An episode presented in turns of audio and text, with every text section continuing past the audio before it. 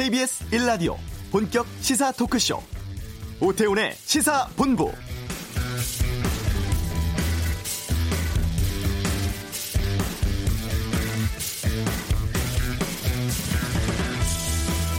(2020년) 올해 문재인 대통령의 첫 결재는 오전 (7시) 추미애 법무부 장관의 임명이었습니다. 올 한해 검찰 개혁에 속도를 내겠다는 확고한 의지 담긴 것으로 보이는데요. 첫 공식 일정인 국립현충원 참배하면서 방명록에는 새로운 100년의 첫 출발, 확실한 변화로 시작하겠습니다. 이렇게 남겼습니다. 북한의 김정은 위원장은 매년 발표하던 신년사 없이 김일성, 김정일의 시신 안취된 금수산 태양궁전 참배로 공식 일정을 시작했다고 하죠. 신년사는 나흘간 계속됐던 중앙위 전원회의 결과로 대신했습니다. 북미 교착 상태 장기화를 기정사실화하고 제재 난관을 정면 돌파로 뚫겠다 이렇게 밝혔는데요. 남북 정상의 올해 첫 행보에 담긴 의미를 분석해 보면 이 한반도가 올해 나아갈 방향 살펴볼 수도 있습니다. 오태훈 시사본부 1부에서 이번 주 한반도는 코너를 확대한 특집 이슈 준비해서 현 북한 상황 또 올 한해 남북미 관계 전망해 보겠습니다.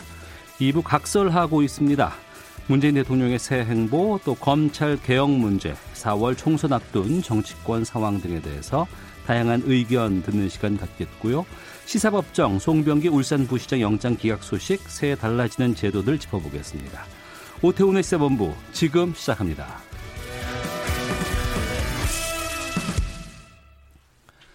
네, 이 시각 핫하고 중요한 뉴스들 정리해드리는 시간입니다. 방금 뉴스. 오늘은 경향신문의 박순봉 기자와 함께합니다. 어서 오세요. 네, 안녕하세요. 예. 아, 오늘 오전 7시에 추미애 의원 법무장관으로 문재인 대통령이 임명을 했습니다. 그동안 장관 공백이 꽤 있었잖아요. 네. 한 80일 정도 공백이 있었습니다. 이 조국 전 법무부 장관이 사퇴한 게 작년 10월 14일이었거든요. 네. 이 문재인 정부가 사법 검찰 개혁을 계속 강조해 왔잖아요. 그렇기 때문에 이 80일의 공백은 굉장히 크게 느껴질 수밖에 없었을 거예요. 음. 이런 점을 의식해서 문재인 대통령도 추장관 임명에 꽤 속도를 냈습니다. 이 국회에 보내는 인사청문 경과 보고서를 한번 보내고 그다음에 이제 재송부 요청을 하고 나면 임명을 할 수가 있거든요. 네. 근데 이제 재송부 요청을 할 때 법에는 열흘 이내로 돼 있는데 음. 문 대통령은 이내니까 이틀로 날짜를 정해서 보냈습니다. 그러니까 예. 임명의 속도를 좀 내고 싶었다 이런 걸 알 수가 있고요. 아까 말씀하신 대로 오늘 오늘 아침 7시에 추장관 임명을 재갈했습니다. 그리고 임명장도 오늘 수여를 할 거고요. 이 추장관이 또 상대적으로 구설수도 많지 않았고요. 이 한국당 의원들이 패스트트랙 공수처법안 처리하는 날 같이 인사청문회를 하면서 집중도 좀 못했어요. 그러다 음. 보니까 이 구설이 많지 않았기 때문에 임명을 좀 더 빨리 할 수가 있었고 또 의원 출신들은 국회에서 좀 약하게 청문회를 하는 경향이 있거든요. 그래서 계속 알고 지내다 보니까 그런 경향이 있는데 이렇게 야당의 반발도 크지 않고 여론도 나쁘지 않으니까 문 대통령이 임명을 빠르게 한 겁니다. 네. 추미애 장관의 첫 행보에 관심 집중될 것 같은데 인사 쪽 아닐까 싶거든요. 네, 법조계 대부분이 그렇게 관측을 하고 있습니다. 이 여권 입장에서는 법무부 장관이 할 수 있는 가장 강력한 검찰 개혁이 인사거든요. 그러니까 이런 점을 고려해서 문 대통령도 아까 말씀드렸듯이 이 임명을 빠르게 한 거고요.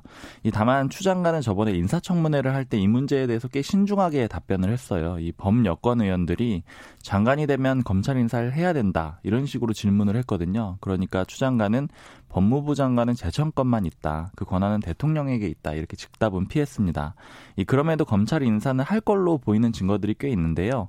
최근 청와대 청와대 민정수석실이 검찰 승진 대상자가 한 100여 명 되는데 이 경찰에 세평 수집을 지시를 했다고 합니다. 그러니까 어떤 뭐 조치를 좀 취해보겠다 이런 의도가 보이고요. 그리고 그 외에도 고검장급 세 자리랑 검사장급 세 자리도 비어 있어요. 그러니까 인사는 할 수밖에 없는 상황입니다. 네. 국회로 가보겠습니다. 오늘 오전에만 한국당 의원 두 명이 불출마를 선언했어요. 네. 이 벌써 아홉 명의 현역 의원이 불출마를 선언을 했습니다. 한국당에서만. 네. 이 오늘 오전 9시쯤에는 국회 법사위원장이죠. 한국당 여상규 의원이 불출마를 선언했고요. 이 10시 반쯤에는 한성교 의원이 불출마를 선언했습니다. 이 여상규 의원은 3선으로 이 경남 사천 등이 지역구입니다. 그리고 한성교 의원은 수도권 4선인데요. 경기 용인이 지역구고요. 이 중진급 의원들이 오늘 아침에 연이어서 불출마를 선언한 그런 모습이 연출이 됐고요. 여상교 의원과 한성교 의원 모두 패스트트랙 저지 실패를 불출마 이유로 들었어요. 이 패스트트랙에 올랐던 법안들이죠. 준연동형 비례제를 골자로 한 선거법 개정안 그리고 공수처 설치 법안 이걸 통과가 됐는데 이걸 막지 못했기 때문에 그 책임을 지겠다라는 겁니다. 그리고 앞서서 작년 말이죠. 12월 31일에는 법사위 한국당 간사였던 김도우 부원도 불출마를 같은 이유로 선언을 했거든요. 음. 이 그때도 좀 파장이 있었는데 김도우 부원은 황교안 대표의 비서실장 출신이고 재선밖에 아직 안 됐어요. 그래서 공천은 가능했는데 그럼에도 이 불출마를 선언해서 뭐 얘기가 되기도 했습니다. 네. 어, 불출마 이유가 패스트트랙 법안 저지 실패. 어, 이것을 이유를 들어서 불출마를 한다고 하면 아무래도 당 지도부 쪽에서는 부담 느낄 수밖에 없지 않을까 싶거든요. 네, 당연히 크게 부담이 될 수밖에 없고요.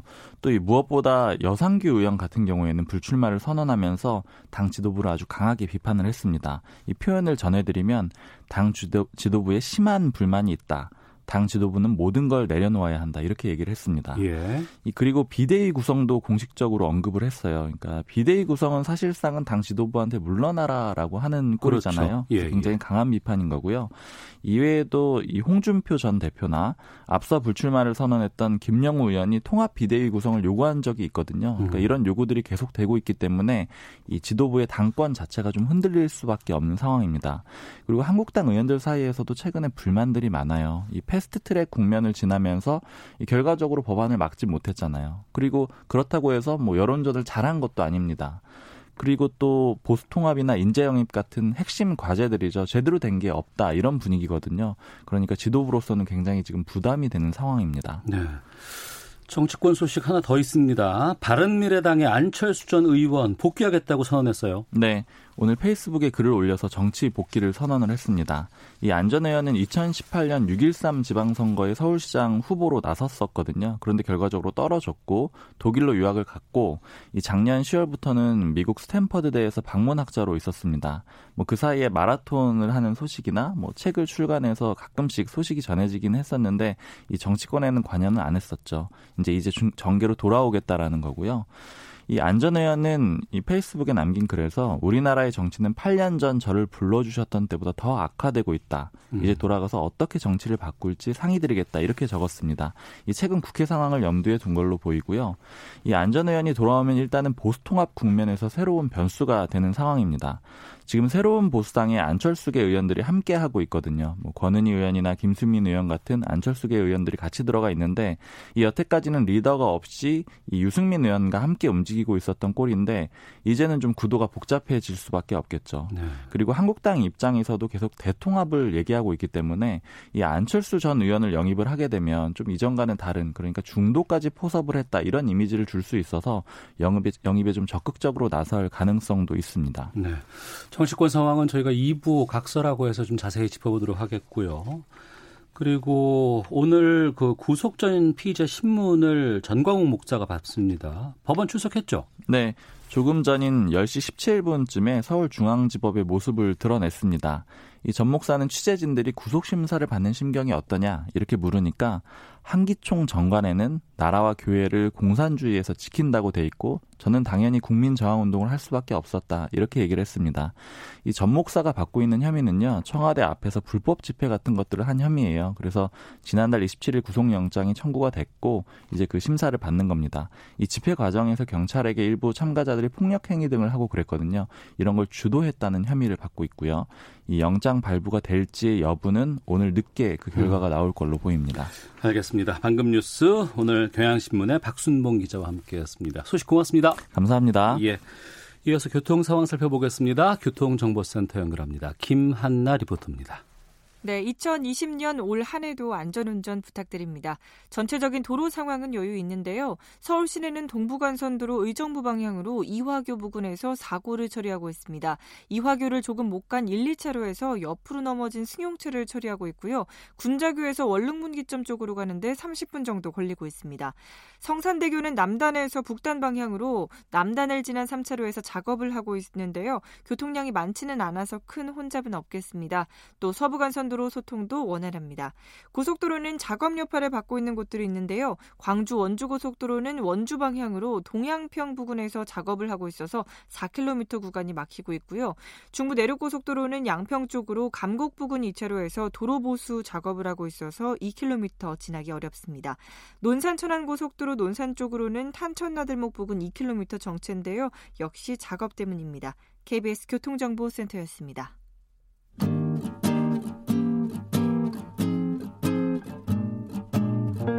KBS 1라디오 오태훈의 시사본부 여러분의 참여로 더욱 풍성해집니다. 방송에 참여하고 싶으신 분은 문자 9730번으로 의견 보내주세요. 짧은 문자는 50원, 긴 문자는 100원의 정보 이용료가 붙습니다. 애플리케이션 콩과 마이케이는 무료고요. 시사본부는 팟캐스트와 콩, KBS 홈페이지를 통해 언제나 다시 들으실 수 있습니다. 많은 참여 부탁드려요. 네, 매년 1월 1일 되면 북한이 한 해 정책 방향을 담은 신년사를 내죠. 올해는 음, 지난 연말 시한이 있었기 때문에 이번 신년사에 어떤 내용이 담길지 많은 관심이 있었습니다만 신년사가 없었습니다. 대신에 노동당 전원회의 결과를 담은 영상을 북한이 공개하기도 했는데 자 어, 원래 목요일에는 이번 주 한반도는 코너가 있는데요. 오늘은 좀 특집 이슈로 좀 크게 준비를 했습니다. 먼저 어, 전문가 두 분과 함께 말씀을 좀 나눠볼 텐데요. 김형석 전 통일부 차관 나오셨습니다. 어서 오세요. 네, 반갑습니다. 새해 복 많이 받으시고요. 예. 네. 찌찌뽕 하려고 하는 그런 느낌이 좀 들었는데, 네. 네. 아, 웃자고 말씀드렸고요. 그리고 KBS 북한 전문 기자입니다. 김정환 기자 나오셨습니다. 어서 네, 오세요. 안녕하십니까. 예. 네, 새해를 축하합니다. 아유, 예. 네. 새해 복 많이 받으시고요. 북한이 발표할 신년사 많은 관심 집중됐습니다. 그런데 발표를 하지 않았어요. 상당히 네. 좀 이례적으로 보이는데 먼저 김정환 기자께서 신년사를 북한이 발표하지 않은 적이 있었어요? 일단 뭐 김정일 위원장 때는 네. 신년사 육성으로는 없었죠. 음. 전혀 없었고 그냥 그 노동신문 등 세 개 기관지에 신년 공동 사설 네. 이렇게 해서 발표를 했었고 그리고 좀 더 올라가서 김일성 주석 때는 거의 매해 육성 신년사를 했습니다. 그리고 음. 김정은 위원장 2013년부터 이제 사실상 그 공식 집권을 했죠. 네. 근데 그때부터는 육성 신년사를 매해 했었습니다. 특히 기억하시겠지만 지난해는 그 딱딱한 단상이 음. 아니라 음. 이 서재처럼 보이는 뒤에 책도 좀 예, 있고 그런 예. 곳에서 이제 소파에 앉아서 상당히 좀 화제랄까 좀 이목을 주목 그 모은 그런 신년사를 했었습니다. 예. 그럼 김영수 차관께서 네. 왜 올해는 신년사를 안 했을까 여기에 대해서 좀 분석도 좀 해주시면 좋을 것 같습니다. 예, 일단은 이제 노동당 중앙위 전원회의가 28일부터 31일까지 했습니다. 예. 이제 과거에 보면 뭐 하루 이틀 이제 하는데 이번에는 여러 가지 논의할 사항이 많고 어. 북한 입장에서 보면 고민에 대한 사항이 많지 않, 않겠습니까? 그러다 보니까 이제 물리적으로 신년사를 이제 발표하기에 적절치 않았다라고 음. 생각이 됩니다. 왜냐하면 네. 신년사를 하려면 9시에 발표를 하려면 사전에 녹음을 해야 되고 음. 그, 리고 기본적으로 그 원고도 작성을 해야 되고 하는데 네. 그런 물리적 시간이 이제 안 된 거죠. 어. 왜냐하면 올해가 여튼 이제 특별한 상황이었던 거죠. 왜냐하면 김정은 위원장이 연말이라고 하는 이제 시한을 정해놨고 그다음에 연말에 이제 중앙위 전원회의를 한다라고 이제 뭐 전 세계적으로 이제 공헌을 해둔 상황이기 때문에 그 일정을 이제 넘어갈 수는 없었단 말이죠. 음. 이제 그래서 그 일정을 하다 보니까 물리적으로 일단은 어려웠고 그 다음에 두 번째는 이제 그런 상황에서 신년사를 통해서 하는 것보다는 노동당의 중앙위원회 전원회의 그리고 또 거기에 보면 각 지역의 여러 가지 북한에서의 그 지도층 인사들이 천여 명이 참여를 했단 말이죠. 네. 이런 사람들이 전체 그 결정 형태로 메시지를 전달하는 게 보다 더 이제 북한 내부적으로나 그리고 또 대외적으로 그 음. 그 이제 강한 거죠. 그래서 그런 의미에서 이제 중앙 중앙이 전원회의 결정서 형태로 해서 그걸 이제 신년사로 이제 가름한 게 아닌가 싶습니다. 네. 그럼 북한이 공개를 한 그 노동당 전원회의 결과 좀 듣고서 두 분과 계속 말씀 이어가도록 하겠습니다. 근간히 미국이 또다시 대화 타령을 하면서도 우리 공화국을 완전히 질식시키고 압살하기 위한 도발적인 정치, 군사적, 경제적 흉계를 더욱 로고라하고 있는 것이 날강도 미국의 이중적 행태라고 못 박으시었습니다. 이제 세상은 곧 멀지 않아 조선민주주의 민공화국이 보유하게 될 새로운 전략 무기를 목격하게 될 것이라고 확언하셨습니다.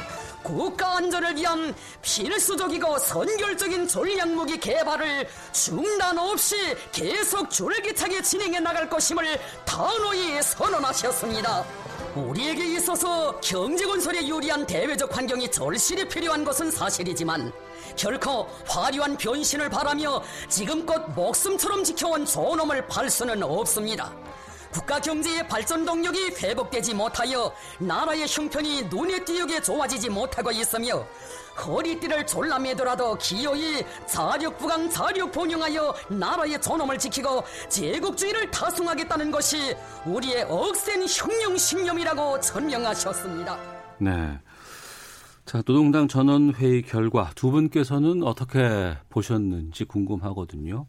저는 보니까 뭐 새로운 전략 무기 얘기도 좀 나오는 것 같고 뭐 경제 건설해야 되는데 상황이 안 좋다. 자력 부강해야 된다. 이런 얘기들 들리는 것 같은데 김명수 차관께서 먼저 좀 진단해 주시죠. 예. 일단은 저희가 연말이 지나고 그다음에 네. 새로운 길 해서 이제 북한의 ICBM을 쏘지 않겠느냐. 그리고 또 미국과의 협상은 더 이상 하지 않겠다. 뭐 이런 이제 그 발표를 하지 않겠느냐라는 우려를 많이 했지 않습니까? 음. 그런데 결과적으로 그러한 이제 방향으로 이제 발표는 하지 않았단 말이죠. 네. 전체적으로 보면 일종의 1년을 이제 버티기식으로 하겠다. 그러니까 이제 작년에 보였던 이제 미국이 새로운 셈법을 보여라. 음. 그러면 이제 본인들도 비핵화를 하겠다. 이제 라는 게 작년에 이제 입장 아닙니까? 그리고 네. 또 이제 소위 싱가폴 회담에서의 합의에 따라서 기본적으로 이제 북미 관계가 변화하고 그 다음에 이제 소위 그 이제 항구적인 평화 체제 그 말은 뭐냐면 이번에 이제 결정서에서 이야기했던 적대시 정책 철회하고 동일한 주장을 했거든요. 그게 음. 돼야만 이제 비핵화로 갈 수 있다라는 이제 어 입장을 작년에도 가지고 있었습니다. 그래서 그러한 입장을 그대로 유지한 가운데서 다만 올해 이제 차이가 있는 거는 미국이 변화하지 않으면 이제 자의적 국방력 차원에서 새로운 전략적 무기를 이제 쏠 수도 있다. 이러한 이제 위협을 한 거죠. 이제 그걸 통해서 이제 미국이 변화할 수 있도록 즉 협상을 계속하면서 미국의 변화를 이제 유도하면서 그 다음에 하는 게 뭐냐면 이거 보니까 미국이 쉽게 이제 양보할 것 같지 않다. 그래서 제재는 계속될 것 같고 이걸 정면 돌파를 하기 위해서 이제 자력 경쟁에 그러한 노력을 해야 되겠다라는 게 이제 이번 결정서의 핵심입니다. 그래서 네. 저는 저는 평가를 한다면 이제 북한이 나름대로 이제 지금 현재의 상황을 어느 정도는 좀 이해를 한 것 같아요. 본인들의 음. 욕심에 따라서 왜 미국이 제대로 안 움직이지? 그러면서 네. 이제 내 정말 말 그대로 막 가자 이런 게 아니라 음. 이제 자신들의 주장을 굽히지는 않지만 그래도 한번 일단 버티기로 하면서 기다려 보자. 이제라는 이제 그러한 이제 입장을 보인 것 자체가 그래도 이제 어렵지만 이제 희망을 찾는다면 이제 그런 쪽에서 찾아볼 수 있는 이제 이번에 결정서가 아닌가 싶습니다. 이번에 네. 북한이 낸 메시지 가운데 김정환 기자께서 좀 주목할 부분은 어떤 걸 꼽으실까요? 일단은 북쪽이 그 근데 그 그거 하기 전에 네. 요거 잠깐 말씀드려야 되겠다 싶은 게 이번에 새로운 길 네. 언급이 전혀 없었죠.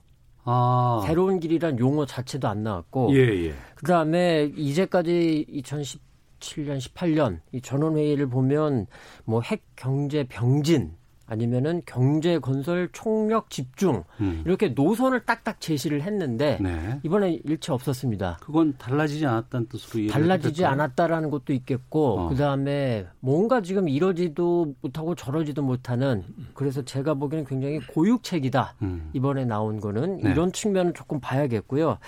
그리고 북쪽에서 내놓은 메시지 이게 물론 많은 언론들 또 전문가들 미국 쪽에서 뭐 전략 무기를 갖고 이제 굉장히 주목들을 많이 하는데 근데 이게 한편으로는 이게 굉장히 좀 모호한 언사를 쓰고 있다. 네. 그러니까 이게 예를 들어서 우리 오, 앵커 자 핵무기 음. 하면은 딱 어떤 느낌 드세요?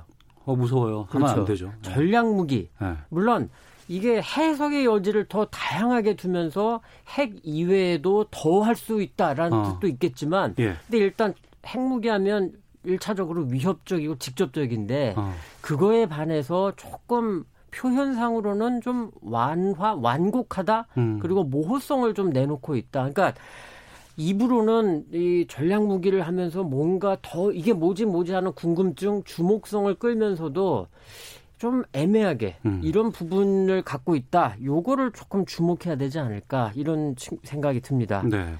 그러니까 우려했던 것은 네. 이거죠. 이제 더 이상 협상은 없다. 그렇죠. 우리는 핵으로 이제 다 나가겠다. 그렇죠. 이렇게 선언해 버리는 것이 큰 걱정이었는데 그러지는 네. 않았고 네.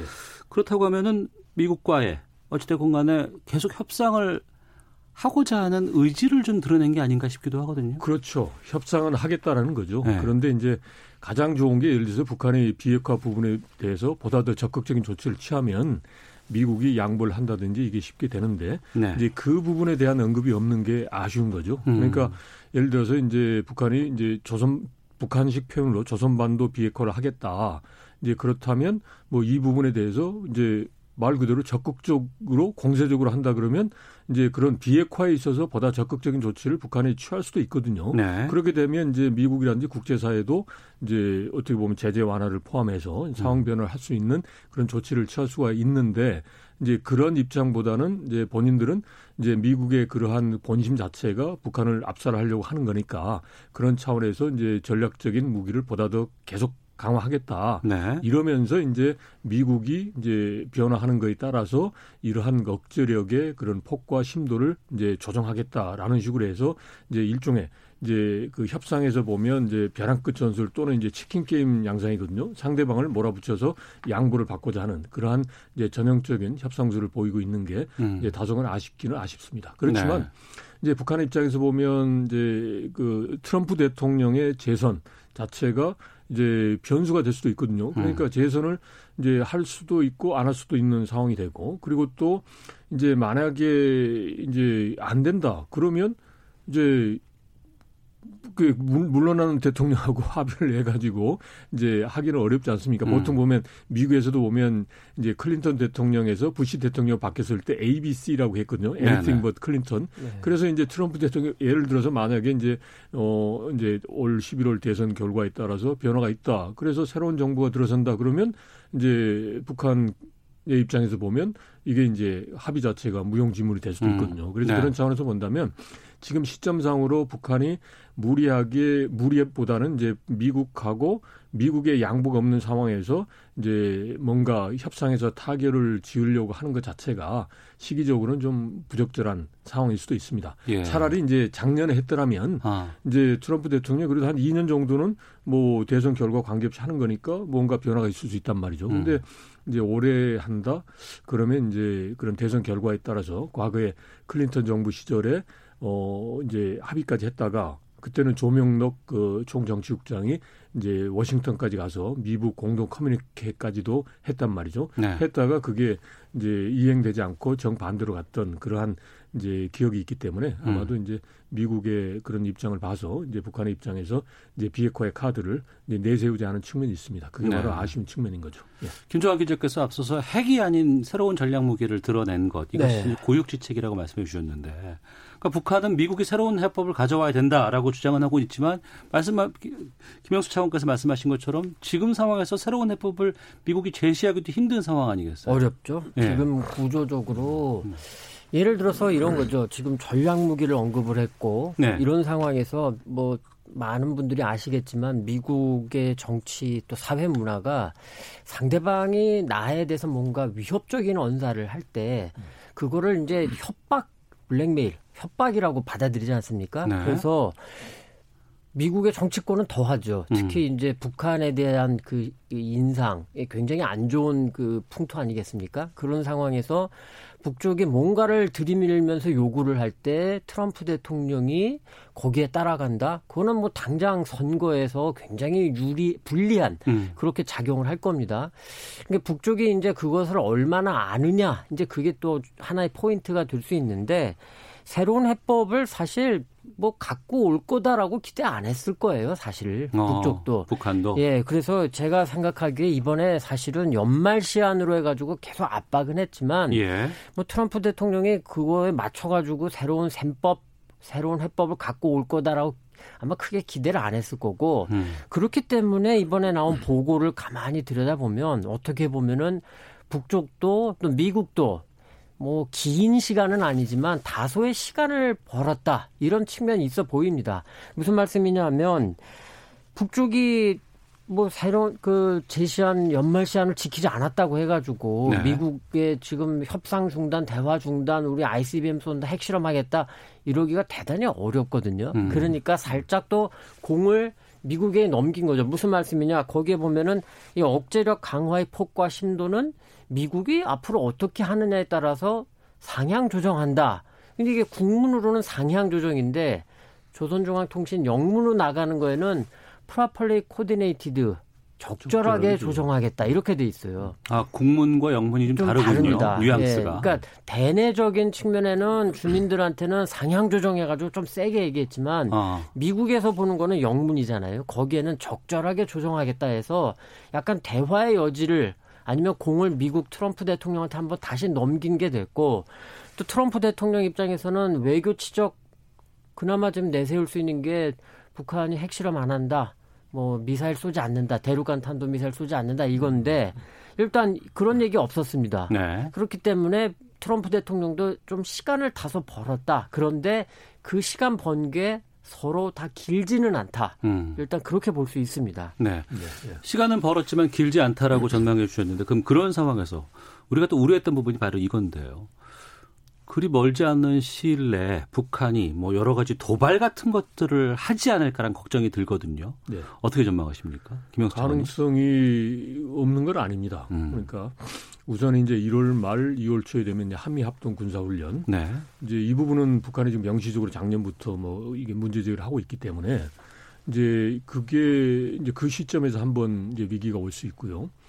그 다음에 두 번째는 이제 미국의 입장이 변하지 않으면 이제 대내적으로 이제 그 이미 공약한 대로 전략적 무기에 대해서 이걸 한번 이제 보여줄 그런 음. 태세를 이제 예상할 수 있거든요. 네. 그게 그렇게 된다면 그게 1월 8일 너무 빠른 것 같고 어. 그러면 이제 2월 16일이나 이제 4.15 이런 기점으로 해서 그러한 도발을 할 가능성이 있어 보입니다. 그런데 예. 이제 중요한 거는 이제 여기에서 미국을 포함한 이제 국제사회가 어떻게 이제 메시지 관리나 그다음에 북한에 대한 이제 협상의 그런 수준을 이제 조절하느냐 이거거든요. 음. 그러니까 최근에 이제 나온 것처럼 이제 미국이 이제 미국이나 국제사회에서 북한이 이거는 완전히 이제 협상을 깼다. 그리고 이제 뭐 비핵화의 의지가 없다. 이제 이런 쪽으로 해석을 해서 말 그대로 이제 이제 북한을 자극할 수 있는 이제 북한을 또는 이제 북한에게 빌미를 줄 수 있는 그러한 이제 발언이나 이제 행동을 한다. 그러면 이제 북한으로서는 그걸 가지고 그걸 명분으로 삼아서 이제 전략적인 도발을 할 가능성이 있는 거죠. 그래서 음. 이제 지금은 일단은 제가 보기에는 이제 1월 말까지는 이제 좀 지금 현재 상황이 이제 유지가 될 거란 말이죠. 1월은 지나고. 그렇죠. 그러니까 어. 북한도 이렇게 이제 결정서에서 이제 주요 과제를 정했기 때문에 그걸 예. 각 부문별로 또 이제 이행하기 위한 그런 내부적인 이제 준비가 필요합니다. 아. 예. 거기에 조금 덧붙여서 예. 2월 저도 우리 김 차관님이랑 비슷한 생각인데 미국의 정치 일정을 좀 봐야 됩니다. 네네. 2월 3일이 이제 민주당에서 아. 그첫 예비 선거 아이오와에서 코커스를 시작을 합니다. 예. 이제 그 조금 자그마한 주들에서 2월에 계속 되다가 3월 3일에 이른바 슈퍼 화요일이거든요. 여기서 이제 대세가 어느 정도 드러난다라는 건데 아. 바로 그 시점이 미 북쪽이 조금 전략적으로 또 판단을 음. 하려고 음. 할것 같습니다. 왜냐하면 또 2월, 3월이면 이제 한미 연합 군사 훈련이 통상적으로 얘기들이 이제 한참 또 나오기 시작을 하거든요. 예. 그래서 그 시점에 한미 연합 군사 훈련이 또 어떻게 되는지 그것도 음. 보려고 할 거고 미국의 대선이 본격화되는 것도 맞물려 있기 때문에 거기서 이제 북쪽이 분명히 뭔가를 보여주고 이제 12월에 뭔가 자꾸 보여줬지 않습니까? 음. 뭐 동창리에서 서해 발사장에서 뭔가를 시험을 했다 음. 이런 것도 있었고 이 계속 만지작거릴 수도 있고 아니면 좀 더 과감하게 뭔가 더 보여줄 수도 있고 그런데 한 가지 조금 재밌다 싶은 거는 이번에 그 절, 어, 전원회의 보고를 보면 김정은 위원장이 이제 김일성 주석과 김정일 위원장 이 선대들이 갖고 있었던 원칙 즉 경제 발전은 우리가 해야 되지만 네. 그렇다고 해서 체제 안전 보장은 이거는 양보 못한다. 음. 이 원칙을 그대로 또 받아들였어요. 재확인했는데 네. 어. 그러면서도 이 무모하다 싶은 고강도 조치, 그러니까 도발은 자제를 하는 모습을 좀 보였거든요.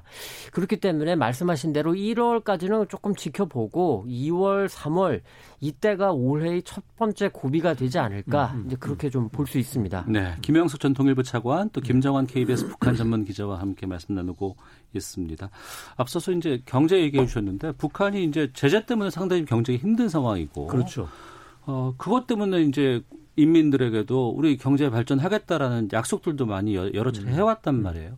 올해 북한의 경제 전망은 어떻게 보세요? 그 일단은 북한 스스로가 농업 생산은 이제 이제 최고 최고의 수치를 보였다라고 하지만 네. 전체적으로 봐서 경제가 좀 어려울 것이다라는 것은 이제 뭐 어, 북한에 발표를 하지 않더라도 올해도 제재는 계속될 수밖에 없는 상황이고. 아, 그럼요. 그러다 예. 보니까 이제 북중 간에 비록 이제 뭐 이제 저 10월 기준이었던가 그때는 보면 일부 이제 증가를 했습니다마는 네. 전체적으로 네. 보면 이제 북한의 경제 수준이 음. 이제 계속 나쁜 상황을 유지할 것이다 생각합니다. 네. 근데 경제와 관련해서 지금 이제 특이한 게 보면 이제 소위 그 내각이 책임 있게 해라. 네. 뭐 내각이 제대로 하지 못했다라는 질책을 한 게 있거든요. 네. 그러면서 내각 중심으로 책임 있게 해라. 그러면서 이제 국가 상업 체계 사회주의 상업 체 상업을 시급히 복원하자라는 게 있어요. 그 네. 말은 뭐냐면 이제 사회주의 계획 경제 같은 경우는 이제 계획에 따라서 그걸 차질 없이 이제 집행하는 게 특성입니다. 그래서 음. 그 중심이 바로 이제 국가인데 이제 아무래도 보니까 이제 각 그 부문별로 이게 제대로 하지를 못했다. 그러니까 밑빠진 독에 물 붓기식으로 제대로 하지 못했다라고 지금 김정은 위원장을 포함한 이제 북한 지도부에서 판단을 하고 있는 것 같아요. 그래서 네. 올해는 이걸 각 기관 기업소를 당 중심으로 해서 뭔가 철저하게 이제 목표를 설정하고 또 역할 분담을 해서 해야 되겠다라는 이제 주장을 하고 그런 뉘앙스가 많이 풍겨 있습니다. 아. 그리고 이제 구체적으로 이제 발표는 하지 않았지만 이제 10대 뭐 과제를 네. 제시하고 구체적인 그런 뭐 실천 방도도 제시한다라고도 나왔단 말이죠. 그걸 아마도 지금 할 텐데 이제 그래서 그런 차원에서 본다면 이제 경제가 어려운데 이게 제재를 풀어 풀어야지 경제가 해제될 텐데 아마도 미국 입장 보니까 안 될 것 같다. 음. 그래서 다시 한번 이제 내부적으로 단도를 해서 해야 되겠다. 네, 하는 거죠. 그만큼 예. 이제 어렵다는 것을 이제 증명하는 거라고 보입니다. 그리고 예. 참고로 저는 이제 이번에 결정서를 보면서 어떤 느낌을 받았냐면 예. 이제 김정은 위원장이 2014 13년 이제 12월 30일 날 최고 사령관으로 이제 등극을 하고 북한의 최고 지도자로 이제 나, 타나지 않았습니까? 이제 그때 김정은 위원장의 여러 가지 과거의 그런 이제 성향이라든지 성격 같은 걸 이제 어 보는 과정에서 하나 이제 제가 기억난 게 이제 농구 경기를 하는데 이제 사전에 농구 경기 시작하기 전에 이제 팀끼리 모여서 어떻게 할 거냐 이게 전략도 이제 수기해서 짜고 네. 그리고 또 끝나고 난 다음에 이게 왜 이런 결과가 나오느냐 이걸 했다는 거예요. 그래서 이제 지금 현재 이제 북한이 처해 있는 상황을 어. 이제 마치 이제 농구 게임으로 본다면 일종의 이제 올 코트 프레스인 거죠. 각각이 네. 이제 잘 역할 분담해서 그러니까 정면 돌파하자라고 했잖아요. 예. 그러니까 이제 이거를 이제 어떻게 보면 농구 게임 하듯이 각각의 부분이 계획대로 해서 제대로 된 역할 분담을 시켜서 해야 되겠다라는 음. 그러한 이제 어 이제 단호한 그런 의자로 그럴까요? 이제 그게 반영돼 있는 게 아닌가 싶습니다. 네. 근데 이제 문제는 예. 저 시간 없어 짧게 네. 허리띠를 예. 졸라맨다라는 음. 표현이 다시 나왔는데 음. 김정은 위원장이 지금 보면은 이제 자력갱생이란 용어보다는 자력 부강, 자력 번영 이런 용어를 조금 새로 쓰면서 어. 주민들을 다그치려고 하는 것 같은데 이게 사실 제대로 안 될 거다라는 거는 음. 아마 잘 알 겁니다. 음. 그리고 아까 이제 말씀하신 거에 조금 음. 저도 공감이 음. 가는 게 보면은 또 사회주의 기업 책임 관리제를 음. 현실성 있게 실시하는 이런 표현이 있는데 개인적으로 좀 주목하고 싶은 건 이게 시장 경제에 지금 그나마 돌아가는 게 시장인데 장마당 여기에 조금 더 개입하겠다는 건지 음. 만약에 그런 거라면 이게 주민들의 반발이 있을 수도 음. 있는데 이제 네. 그런 부분을 조금 짚어봐야겠다는 생각이 들고요. 그리고 하반기 한마디만 제가 조금 덧붙이고 싶은 건 올해가 노동당 창건 75주년입니다. 예. 지금 10월 10일인데 음. 미국 대선이 11월 3일입니다. 어. 75주년 꺾어지는 해 정주년이라 북쪽에서는 정말로 성대하게 하고 싶을 거고 음. 그러면 이른바 전략 무기를 보여주고 싶을 거고요. 그리고 거기에다가 뭔가 진짜 시범적으로 한번 쏴보고도 싶을 거고. 그래서 2월, 3월을 어떻게 또 여름까지를 잘 넘어간다 하더라도 10월과 11월 이때 이 가을에 아마 올해 최대 고비를 맞을 가능성이 대단히 크다. 요거를 좀 기억해야 될 것 같습니다. 알겠습니다. 시간이 지금 두 분께 공이 30초 정도밖에는 못 드릴 것 같은데 이번 결과 발표에서 남한 언급이 하나도 없었다고 하거든요. 네. 어, 남북한 간의 관계는 어떻게 전망하실지 또 올 한 해 비핵화 어떻게 좀 준비를 해야 될지 말씀 듣겠습니다. 30초씩 시간 드릴게요. 예, 북한 예. 김정은 위원장이 결국 이제 남북 관계가 기본 토대가 되고 남북 관계 발전이 북미 관계 발전 이걸 가져올 수 있거든요. 네. 근데 지금 현재로서는 이제 제재라든지 체제 안전에 집중하다 보니까 우리를 이제 홀대하는 상황입니다. 근데 이러한 이제 상황에서 좀 인식을 좀 달리 했으면 좋겠다라는 거고요. 음. 그런 상황에서 우리의 역할은 지금 이제 미국이나 중국 그리고 또 경우에 따라서 북한과 소통을 많이 해서 네. 이거는 이제 북한과 미국 간의 그런 이제 그런 힘겨루기가 아니라 서로가 이제 협력해서 문제를 풀어 나가야 되는 이제 그러한 복합적인 문제다는 인식하에서 북한이 변화할 수 있도록 하는 게 좋겠다 싶습니다. 예, 올해 상황이 대단히 어려울 거다. 음. 그렇기 때문에 미국과 북한이 어떤 공통적인 이해가 있는지를 빨리 우리가 잡아서 그런데 그 공통적인 이해라는 것은 아마 최소로 볼 때 상황 관리가 될 거다. 네. 그렇다면 상황이 악화되는 걸 막기 위해서 우리 남쪽 우리 정부가 정말로 적극적으로 나서야 된다. 북쪽에 잃어버린 신뢰를 되찾아야 되고 그 트럼프 대통령한테도 우리 입장에서 잘 설명을 해서 올해 상황을 정말 잘 넘겨야 된다. 이렇게 봅니다. 알겠습니다. 자. 두 분과 말씀 나눴습니다. 두 분 말씀 고맙습니다. 네, 고맙습니다. 수고하셨습니다. 예, 잠시 후 2부에서 뵙겠습니다.